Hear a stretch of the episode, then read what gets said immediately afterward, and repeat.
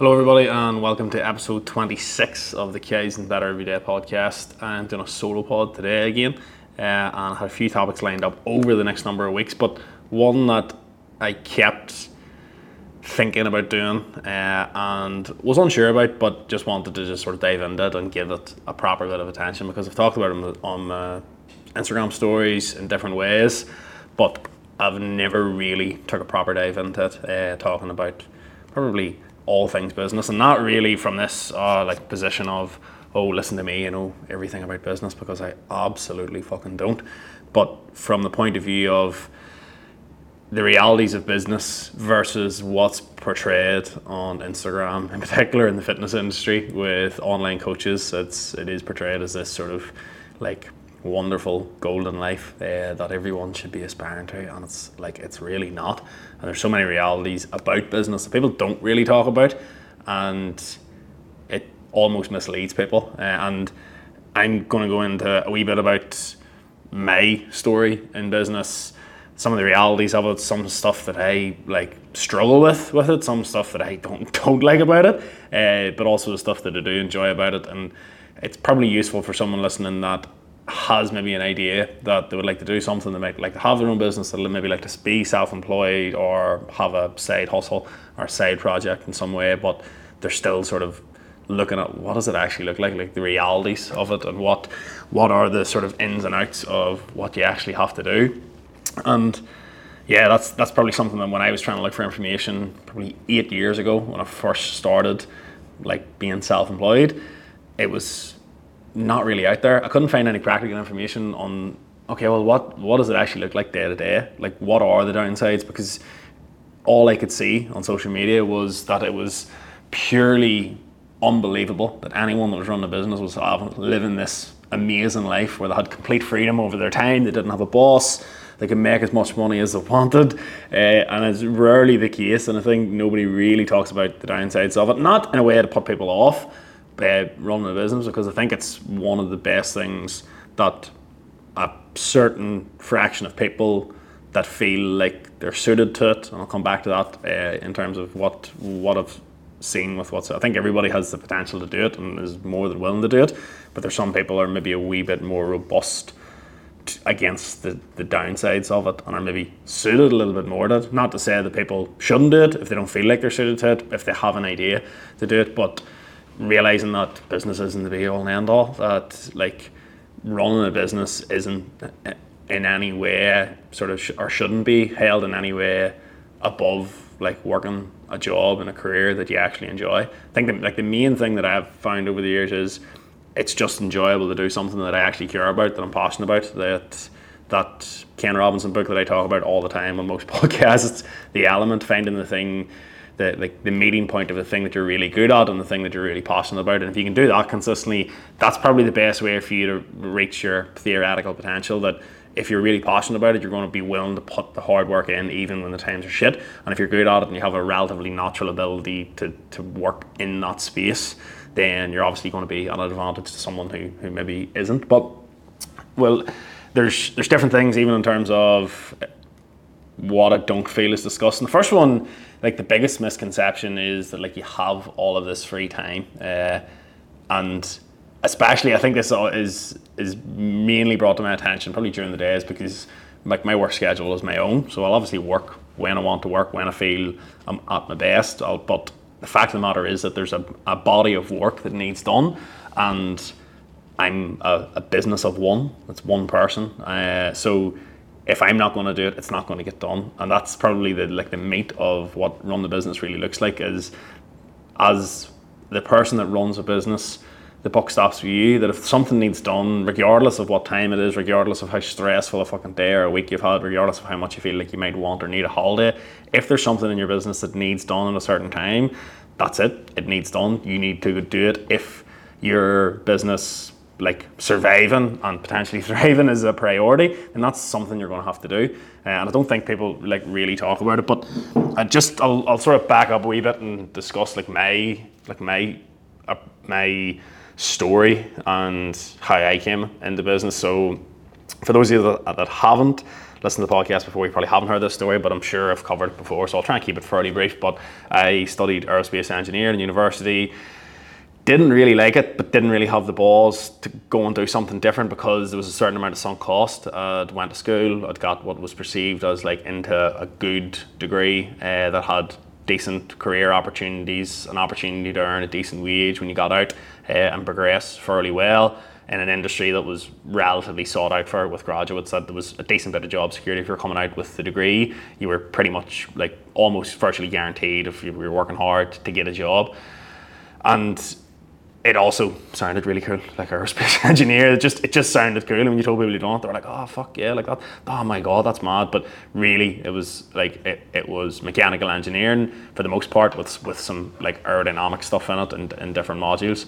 And that was really the, the degree I done because for the most part I thought it sounded fucking cool. And the fact of the matter was when I actually got into it and the realities of what that looked like day to day, both as a student and then when I was in the in the actual industry and when I was working on the placement year, I realized this isn't what I want to do. Like this isn't isn't how I want to spend my days. And I think myself and Gareth Fox discussed this in the last episode of, well, how do you decide if something's for you? Are you based like when sometimes when people say to me like, oh, I want to do a personal trainer, I want to be a coach, and I almost have to try and ask a few program questions to see like what has made you decide that you want to do that.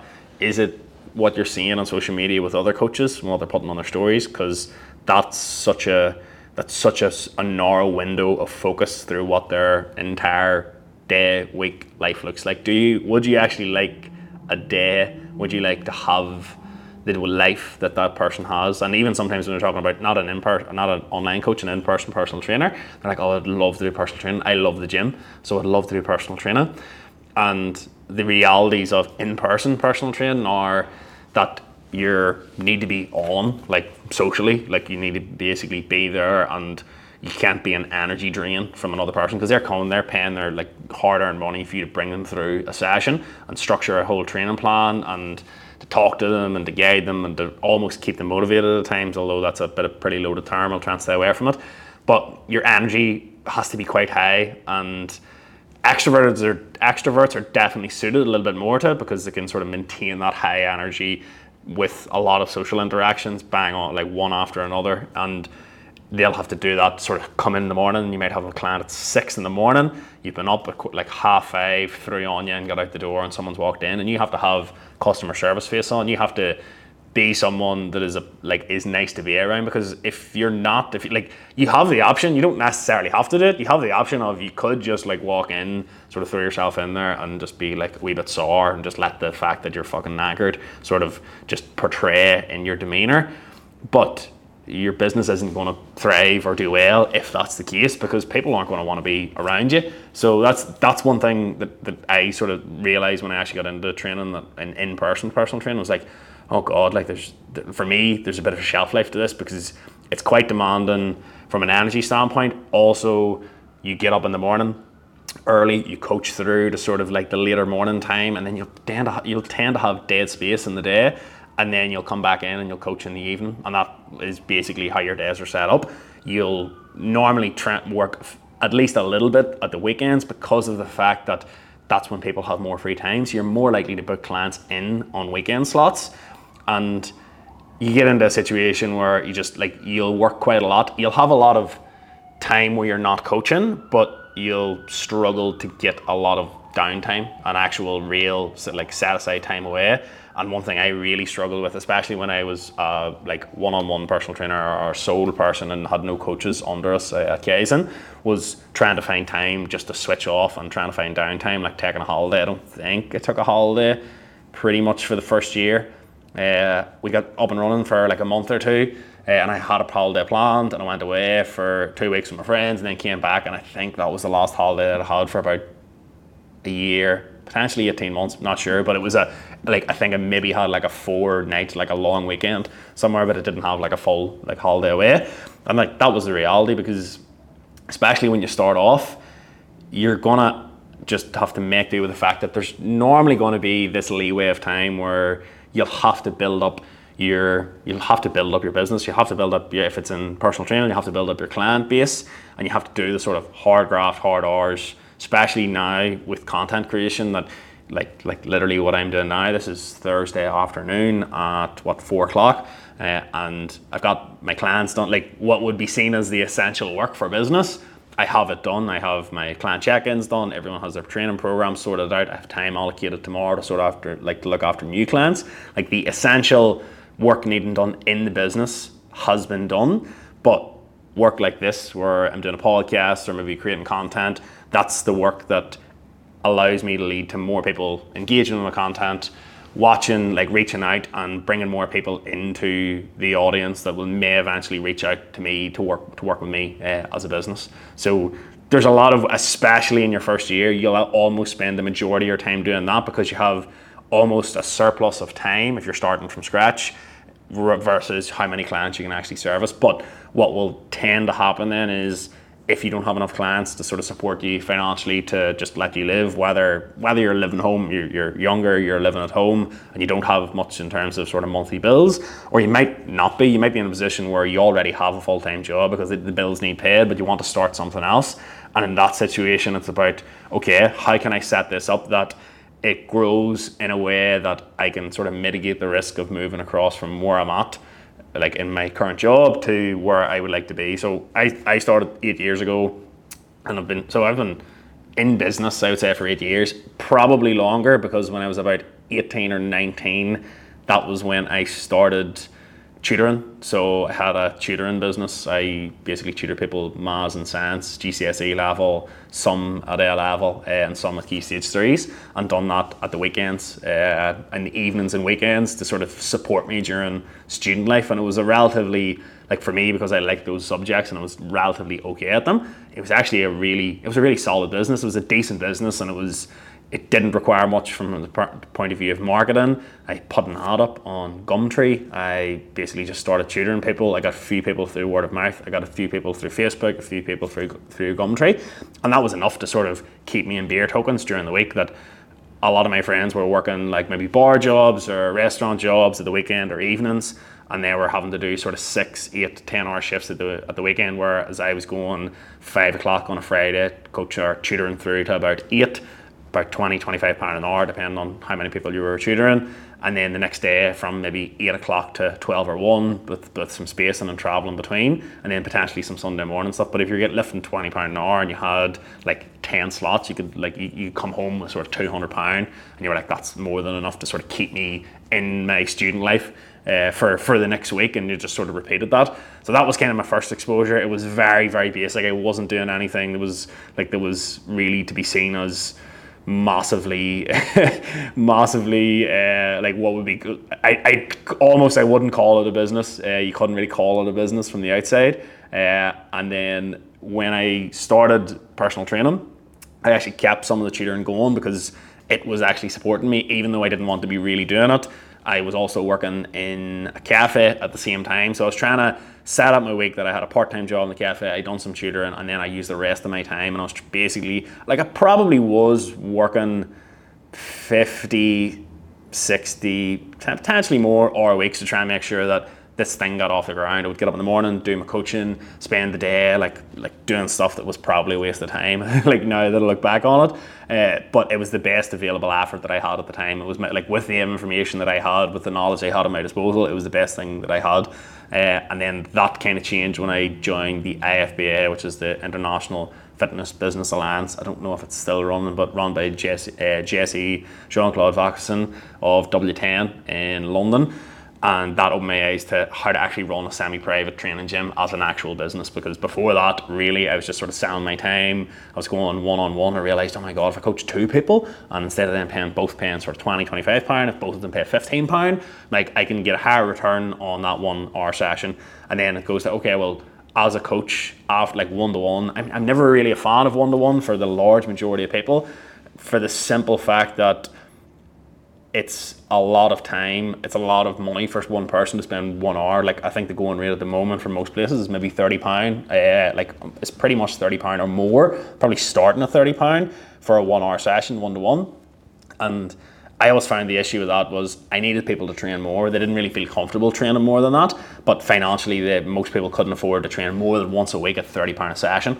Uh, and I didn't really like how it was delivered. I didn't really. I just felt like there was something more. I read a book by Tom Plummer about the I can't remember the business of fitness. Fantastic book, basic the basis of the semi-private training facility, uh, and then got to work creating Kaizen in terms of trying to create a facility that could service multiple people personal training at the time, and then that was really where I actually properly started learning about the ins and outs of running the business, what it actually looked like practically day to day, and like seeing seeing it from that standpoint. Uh, I like I probably would have been guilty, especially in the early days, of trying to create an image that I was like living this great life and posting on social media saying that I was doing like like oh this is this is great. Everything's going like great. You're just trying to create this impression that everything was fine and you were like you were fine and you were really really busy even at times when you weren't because I, think I don't think it was it ever came, and I think most people when they post about sort of like sharing the wins of their business, it never comes from a point of trying to show off. It comes from a point of maybe insecurity and trying to make sure that, that people know that they're, that they're doing okay. Uh, I I think the thing that I had interesting conversations where I would bump into people that follow me on social media, and that, like even though that I knew the state of the business and I knew that it wasn't happy with it and like it needed to get a lot better, people be going, oh my god, the business like things look to be going really really well because you know we had a videographer in and you had a few people for like videos for training shots. So you, you had some cool looking Insta shots for like a couple of weeks, and people were like, oh my god, the gym looks class. But in real like in reality, it, gym was like the the issue like this is obviously really early in, in the gym's like time but we were probably really really struggling in that first year to try and make things work and try and get to the point where I could hire a second staff member to take a step back to do more of the work that was required to push it on to the next level. And then when I would talk to someone who had no sort of following me in like social media whether sort of like family friends or relatively local people that didn't really know much about it like their perception was completely different. They were like, "Oh, like is it is it going all right? Is it is it okay? Like is it does it pay? Or what do you do during the day?" And I just always found that interesting. That like that was that was kind of a good advert. That was a good way of looking at the difference in sort of this persona of the business that I'd created online versus the actual truth uh, in the early days. And that's like I think that's what most people do. They want to share the wins, and it's it's like for me when things aren't going as well from a business standpoint, when you have more stresses on, I'm always looking at from the point of view of like, well, why why would I share that? Like, why would I talk about that? Because I don't want to like bring people down talking about this. Woe is me because like I'm fucking insanely lucky with with what I have. But I do think now that there's a certain importance to talk about that sort of stuff and say, all right, well, why? Like, what what is the downsides of running a business? What are the cons? What things work really well about it, what things are a bit of a pain in the ass, uh, and it, like it's probably something that, that doesn't get discussed. Now, I heard a really good analogy about this that working in a business versus working from someone else and like how to actually describe that, and it was explained as when you're working for someone else, you have work for someone else, uh, you have a guaranteed salary, like provided you don't do anything ridiculously stupid, you have a like you have a guaranteed salary, and your trade off for that is that you trade off your freedom and your opportunity to sort of massively scale your maybe impact or financial or your in, like your income because you have that security. So you've you've chosen security over the sort of the other side of like freedom and opportunity. Whereas like with the business, you don't have that security. Like that is like you do not have that security for the most part. I don't think anyone can say when they're in business that they feel fully and totally secure.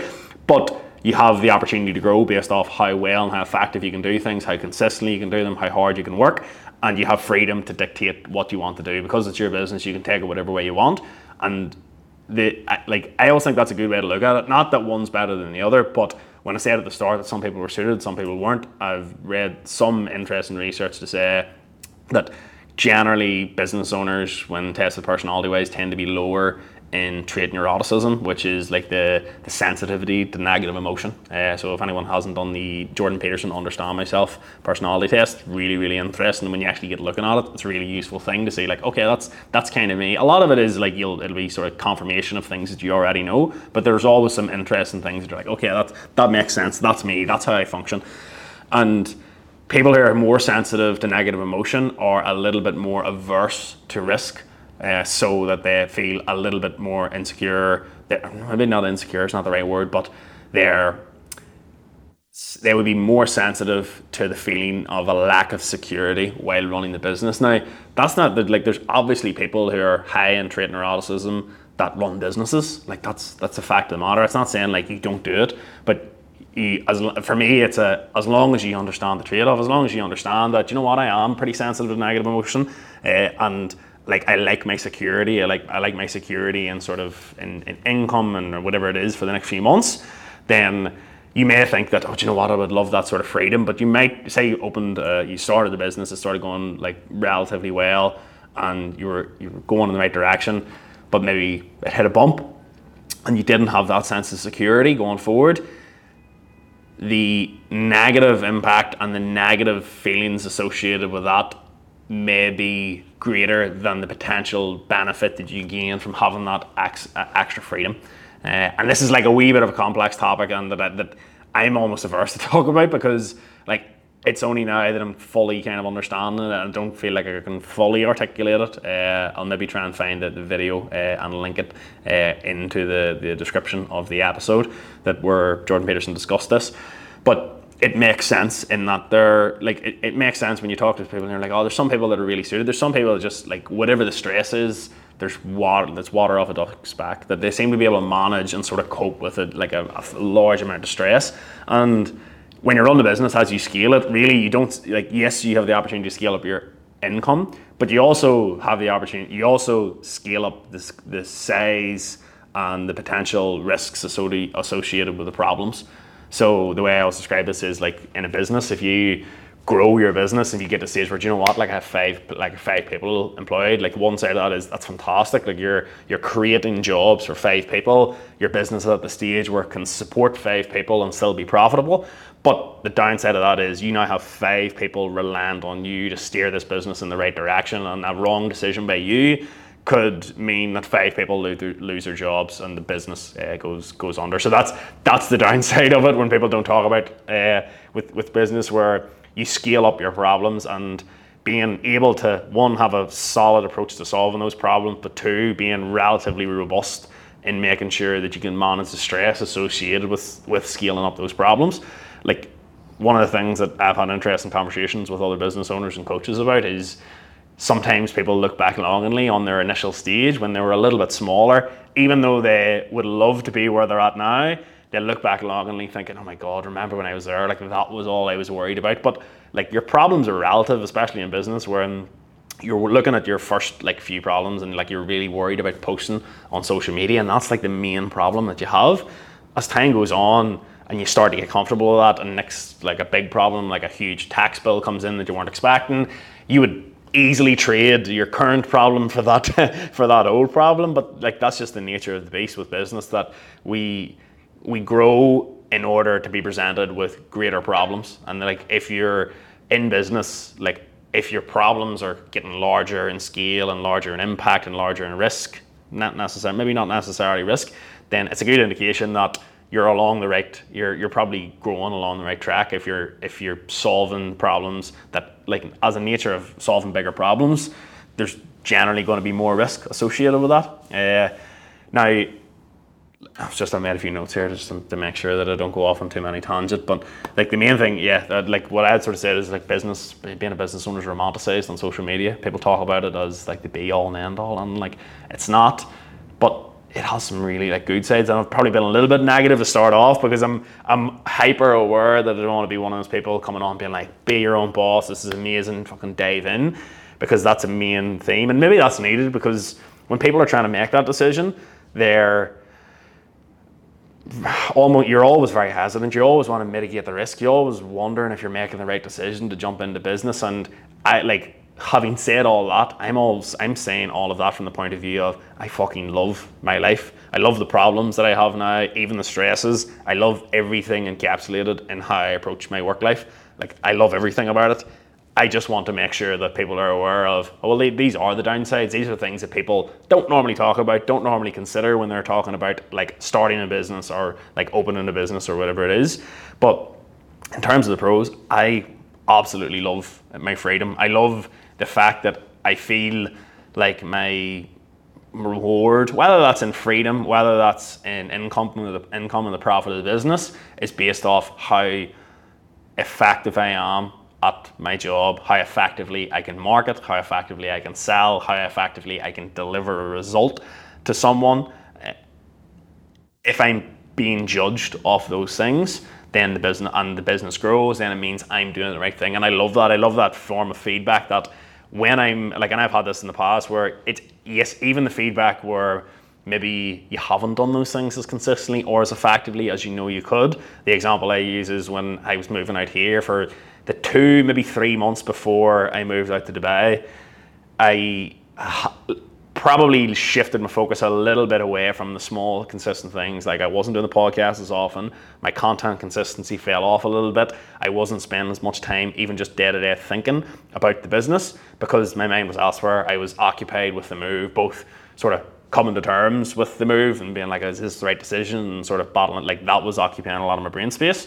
And then secondly, looking at all of the things that needed to get sorted, moving the business over practically, getting things that like wrapped up at home from the gym, from the house, selling your car, sorting out flights, sorting out visas, all these sort of things for the like two, three months before I moved. That was where my maybe 30% of my available attention and energy went to.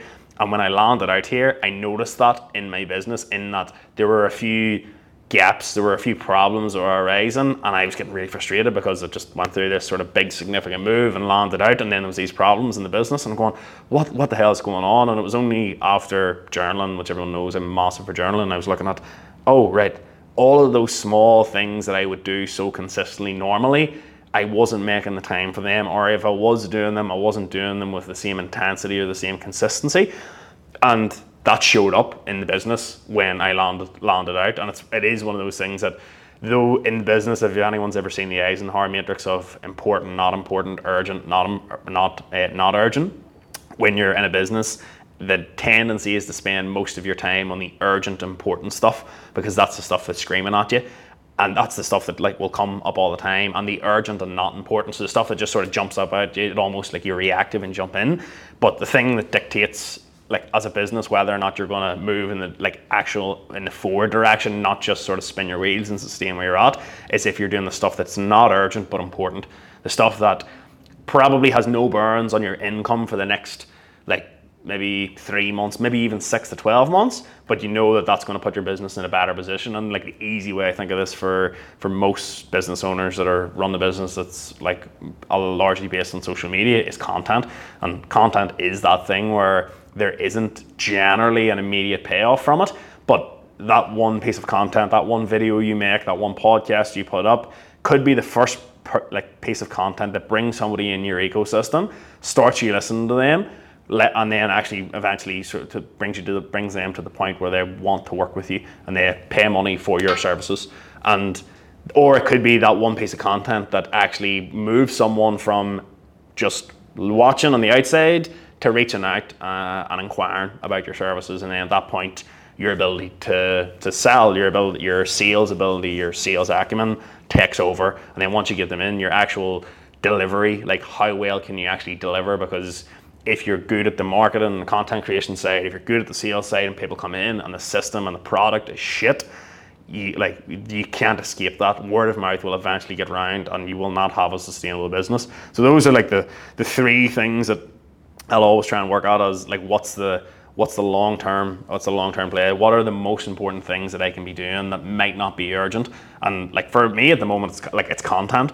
It's creating valuable content that is evergreen that is more like valuable content that will capture the most important ideas, the most important tools or tactics or things that I feel are valuable for people, capturing them in a way, whether it's podcast and video or audio, whether it's a short form video, whatever it is, having that captured somewhere that means that it's now a, like a, a, piece of content that can be captured and reused over and over and over again and also expand my reach expand my following and bring more people into the ecosystem uh, that will follow me and eventually maybe use my services down the line and that's something i think personal trainers don't really talk about when they're talking about like posting content. It's kind of like, oh yeah, like I may I might eventually want to sell to someone. It's like if you're a business, you'll eventually have to sell to someone. I've discussed this in previous podcasts where as as an industry, we're maybe a little bit uncomfortable. And it seems to be in polar opposites where people are either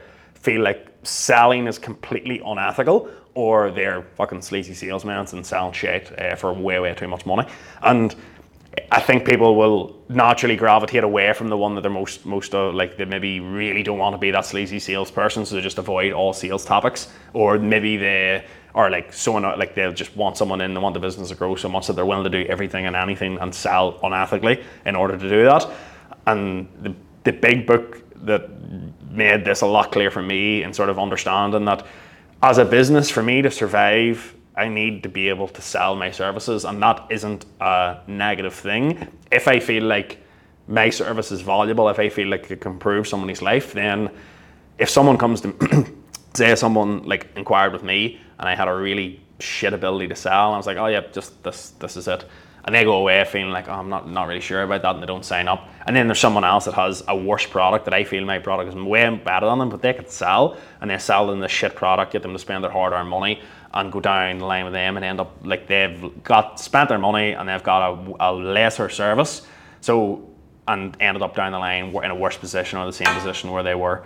And for me, I'm like, well, it's my responsibility that if anyone reaches out to me, that I'm going to put them in the best possible position to, if they want help, that I'm going to be in a position to give them help, and they're going to be um, incredibly clear about what the process looks like, what things they can do, uh, what things uh, they what, what to expect from the process, what it might look like, how to convey the price, and all of those sort of things. If I'm comfortable doing that and can do that consistently, then I'm more likely to help more people. And like this kind of comes back to one of the first things that someone like one of my mentors told me was like deciding on your core values and deciding on like what things like what are you like your mission statement your core values which is a, such a corporate throwaway term why do people and I, I never understood like why do people talk about this because like it just seems like this stupid thing that people have on one page of their website that doesn't really matter. But even if you haven't written it down, you'll have core values, you'll have a mission statement, you'll have something that you're trying to do. When you clarify that, I wouldn't necessarily say put on your website. You might have like you might even have a website, but clarifying that is super important for yourself in terms of helping like what do you actually do? Like what is what is the goal of this business that you have created and why have you created it? And what is like what are the values that you have that you want the business to represent? And want what because the core values become the filter through which your decisions pass that if you're trying to decide what avenue to take the business down what way to approach sort of micro small decisions day to day or larger decisions in terms of the strategic direction of the company if you have core values if you have a way to approach it then then you can pass that decision through those core values and say right well based off these things that I value, what might be the best decision to make. And when you have that, you're in a position to make much better position, much better decisions for you as a business. And it might like that that could be easily construed as let's say one of my core like one of my core values is just like to help like continuing gradual improvement to help people make continual and gradual improvement. That's literally what Kaizen means as a word.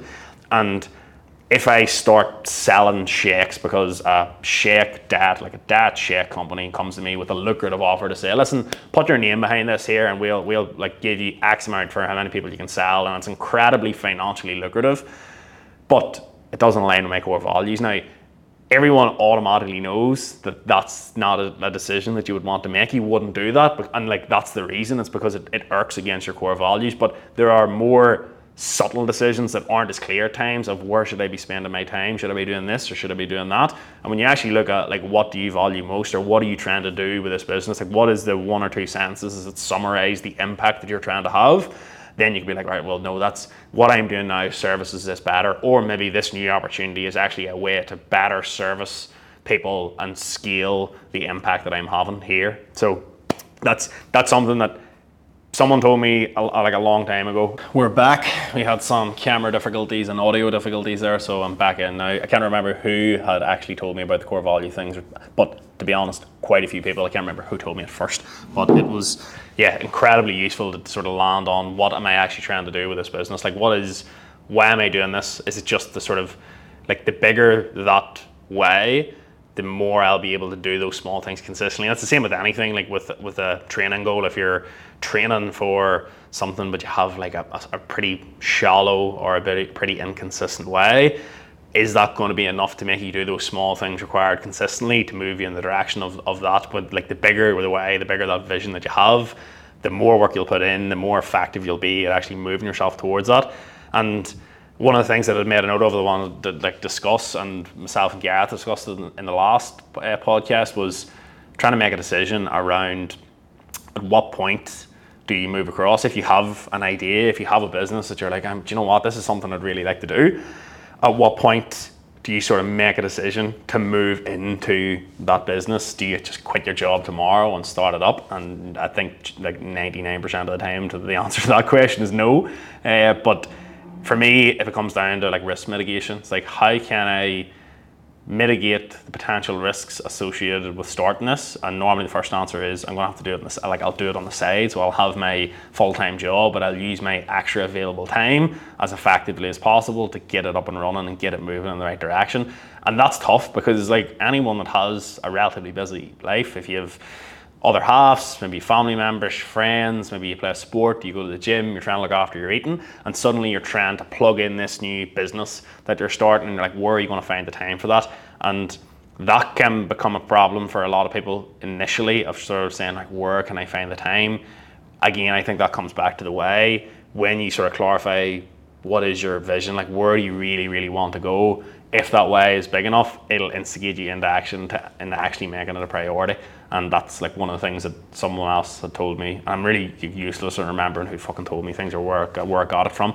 But like your actions speak your priorities. If you're saying that starting a business is a priority, but this, you've been saying this for six months and you haven't taken an actual tangible step to do it, then you may be verbally saying that that is your priority, but that's not the actual case because your actions are saying differently. Your actions are saying that it's not a priority, it falls below uh, these other things. And that's one of the things when you have core values when you have the things that you're going to value most and like the three to five things whatever they are that's actually a really good exercise as well. Myself and uh, tony McAlevey that when we were running our headstone program we had an exercise where we got people to write down the things they value and then do a bit of an account a bit of a, an audit of their where they spend their time in the week and looking to see do those things match up? Like if you're saying self-development or learning is a, like a top three sort of core value for you or top five core value for you. But when you look at your time you're spending 15 minutes a week maybe listening to one podcast or reading a book. When you actually look at the amount of time then it's like well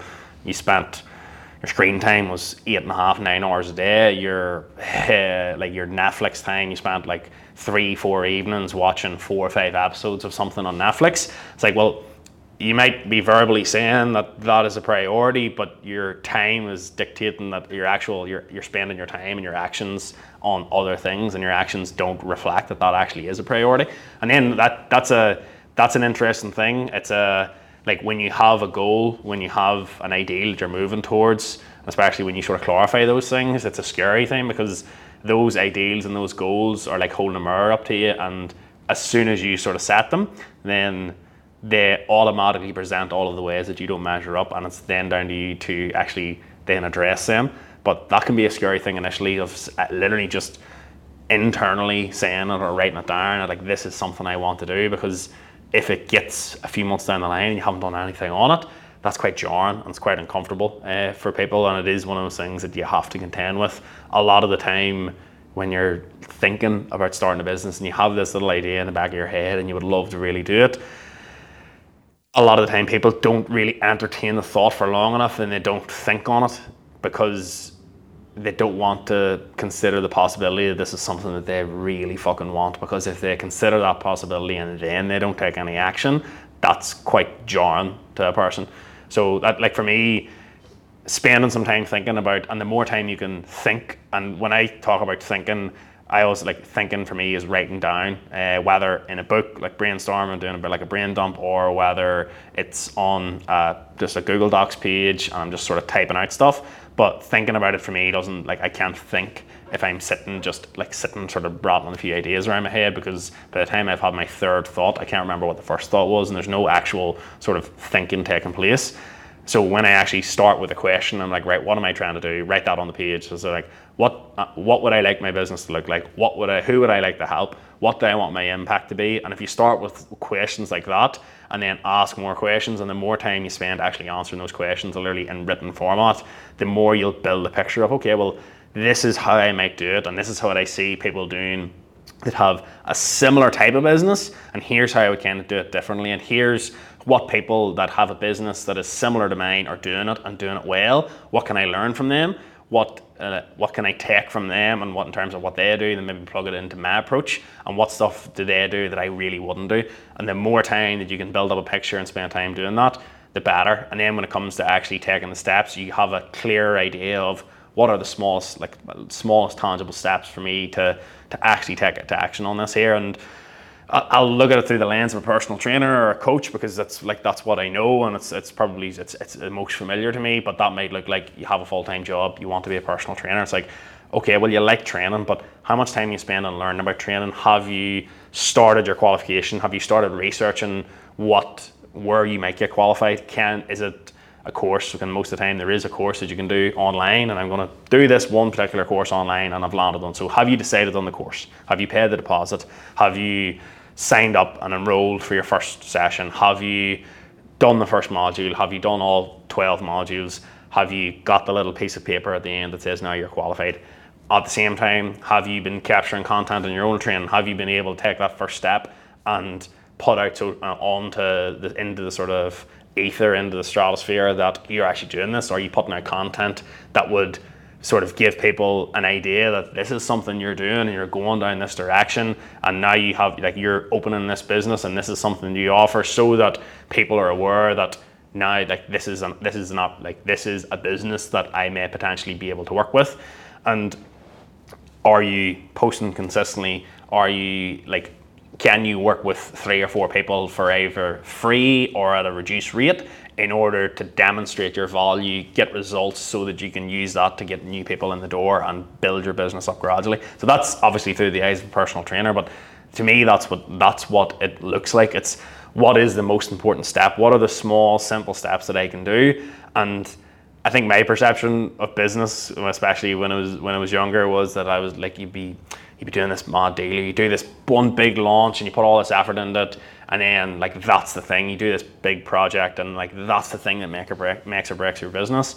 And I find that's not the case. It's like quite like training in that it tends to be the accumulation of doing the small important things consistently with intention, with in, with intensity, and the the outcome or how the business grows and how it develops is a basis of the, how you how consistently you've been doing those important things, not by how well you pull together one course at the start. Uh, so like I find that to be like really useful in terms of and it makes it feel like a smaller step as well. And instead of you thinking I have to do this, I have to do X, Y, or Z, I have to do all this here and making it this like starting a business. When you think of I want to start a business, that term in itself seems fucking massive. It just seems like there's so much shit to do. Whereas it might just be as simple as I need to spend one hour on the laptop looking at different personal training courses. It's like and deciding on which one I think I want to do. And then at that point it's like, right, I need to sign up to one personal training course and break down that larger goal into one small thing you can do after another. And I'm not I don't I'm, I do not particularly want this to be solely fixated on personal training. I'm talking about that through the lens because I feel like I have authority to talk about that because that's it's what I've been through. About forty percent of my clients are actually coaches themselves, and that's why I love working with. I love I actually love coaching business owners because they're two things that like business and coaching are two things that I'm really really passionate about, and I think that they're so interconnected and when someone take, looks after their health and their fitness, and that tends to be that they're organized, their productivity goes up, and they're more effective in their business. So that's like that's why I like I love that now. As time goes on, and the more and more I talk about business, the more and more I feel comfortable talking to people in other industries because I'll, like most of the principles of business are trans, like translate across industries.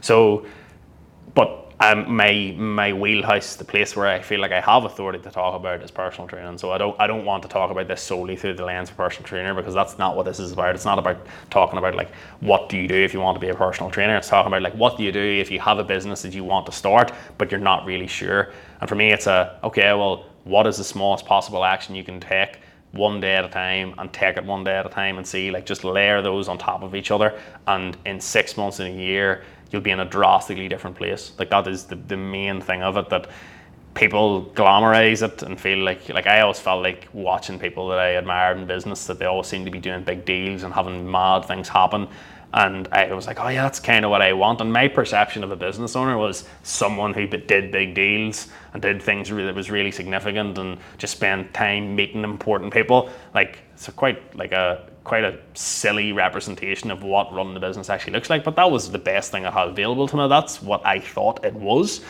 until I actually got into it uh, and having an idea of like having an idea of okay, well that's not actually what it likes. That's not what it takes and especially when your only exposure to a business is maybe following certain people on social media and what they're documenting about documenting about it, they can obviously, as I mentioned before, talk mainly about the positives, kind of skim over the negatives, and it, I understand the reasons for it. There may be times where you, you just need a bit, like and myself and Conor O'Neill talk about this, that a little bit of naivety is required. You need to be a little bit naive, and because I think if you understood all of the like all of the shit and all of the downsides, it would just be another reason for you not to start it. And that's not really the, the important thing. The important thing is that you get stuck in. Like we, myself and Connor, always talk about, we're really lucky that we started our business when we were fucking literally just coming to the end of university and we were super naive about what we thought, what our expectations were, how easy it was going to be.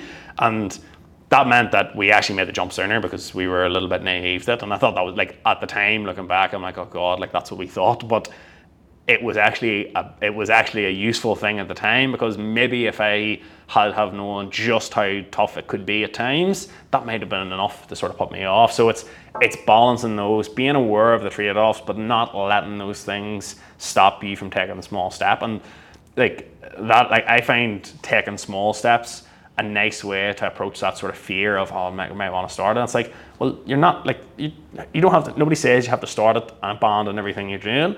Let's spend the next six months having a crack at it and building something to see, right, well, even if it's not what I end up doing, then at least there's going to be valuable learning and I can spend six months trying to build something and get it to the point where I'm like, do you know what? No, like what I thought this would be, it actually wasn't that, but I can come back to what I was doing before, more enthusiastic about what I was doing before because now I'm in a position where I'm like, yeah, listen, like I actually prefer this to run the business because what my idea run run the business and what it was actually like day to day was completely fucking different and like I actually don't want to have to, to handle that like a big one is like holidays like when people people get into business like your first year potentially two years unless like things take off incredibly well like you're going to be restricted normally financially because you'll probably be cutting things back, building up the business. Like this is on average. So there's obviously exceptions. There's people that like start and take off immediately, uh, especially now in the age of social media. There's a t- there's a possibility to do that if you're pretty effective and if you can create like engaging content, you can fucking take off immediately and and not have to worry about that. But for the most part, there's going to be some transitionary period where you're trying to find your feet and you'll have to cut back a little bit on the luxuries and the expenses to put yourself in a position where you can gradually build a business up and in a, in time that will maybe develop to the point where you have more flexibility and you can do things like for me I and the nature of developing uh, with time with a business is that you get very fixated on the next thing and you don't really take stock of how far you've came. Uh, and I'm super fucking guilty of that. I don't know a business owner that isn't guilty of that.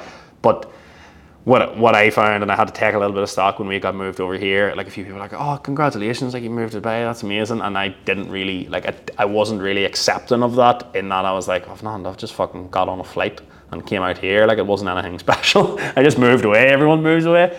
But I, and then because that's just like I just wouldn't really consider that to be this massive massive thing.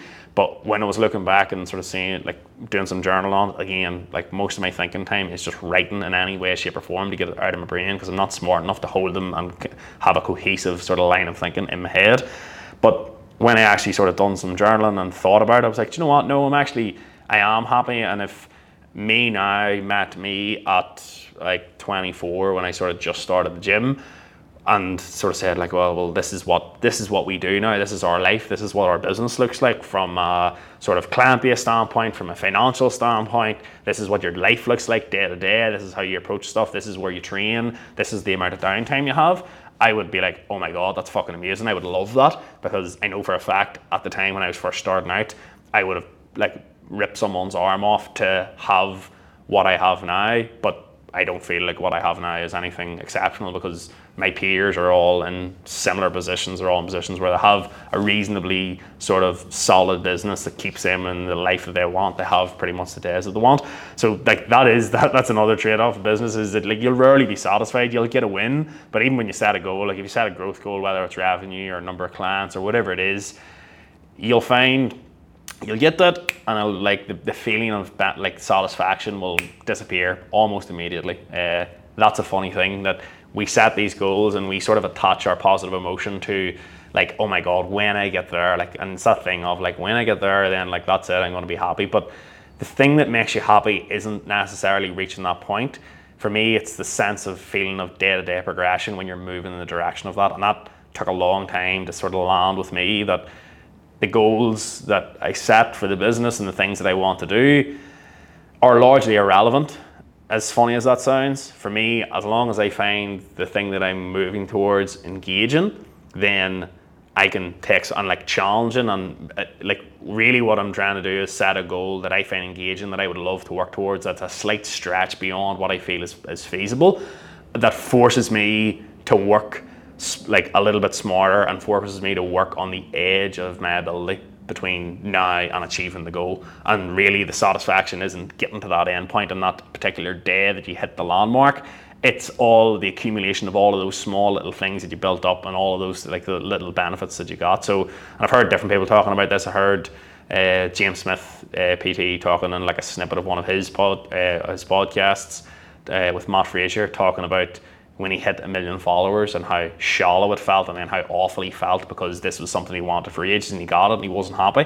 And like I, I completely relate to that. Obviously not nowhere near to the same scale, but like that's the nature uh, at times of running the business is that you'll set these goals and you're like, yes, okay, when I get to here, when you get to that point, you need to take a step back and just acknowledge the fact, that yeah, like okay, right, I've, I've done that. That's like I'm, I'm like that was that was good. That was really solid. And then normally at that point, it's about sitting down, doing some reflection, and saying, okay, well, like that's kind of that ticked off. Like where do I go from here? And big problem that I ran into over and over and over again was coming to the point where I sort of hit a goal, and then having two or three months sort of in the abyss where I was like really struggling to motivate myself and I repeated this over and over again and never learned from it. It was like it's far easier to be pulled towards a goal than it is to sort of drag yourself along in some particular direction. If you have a goal you're moving towards, it influences and like how you, how you make decisions. It'll drive you to do the small things consistently because you're doing them in service of this larger goal. Whereas if you don't have something clear you're moving towards, like it's very fucking hard to get yourself like to do those small things consistently in pursuit of that. Now that's that's kind of everything. Like there's nothing massively like hopefully there's something of value there for anyone that has watched or listened, but there's nothing amazingly groundbreaking I don't feel like, but it is something that I haven't I haven't really dived into and I wanted to dive into like my some of my thoughts and my experiences on like being self-employed, being being in business and it is one of those things that like I anyone that's considerate, I would always push them to like that's probably my part message as much as I talk about like being aware of the downsides, being aware of the of the sort of the, the pitfalls of business. I love it. I fucking love my life. I love how I go about, about my days. I love my problems. Now, sometimes you get a fucking email, you get a, a letter from the accountant, you get a letter from the HMRC uh, on a random day when you're already a wee bit stressed out and it seems to tip you over the edge and you're like, fuck, I would just love to be working for somebody else and just not have this shit to worry about. But those things are short lived and they're normally sort of those little one one offs that sort of like yes they can be stressful. Yes they're like they can be very stressful but I wouldn't like forego those but I wouldn't forego all of this positive impact that having a business has had on me to avoid those things that like if those are the trade off if the trade off is that I have my days how I want them, and if I have my business how I want it, and the, the trade offs are that at times that is going to happen, and there's going to be those stress, then that's just it. And yeah, I'm gonna I'm gonna wrap it up there. Uh, if you found anything here useful or beneficial, then rate the podcast, give us five stars drop me a comment, drop me a message if there's anything you find particularly useful, if you want to have a conversation about it, uh, or if there's anything that you want a bit of a hand with or to, to bounce across a few ideas. I'm always always like really, really happy when someone reaches out that listens to the podcast. So, yeah, guys, that's everything. Thank you very much for listening and tune in to the next episode.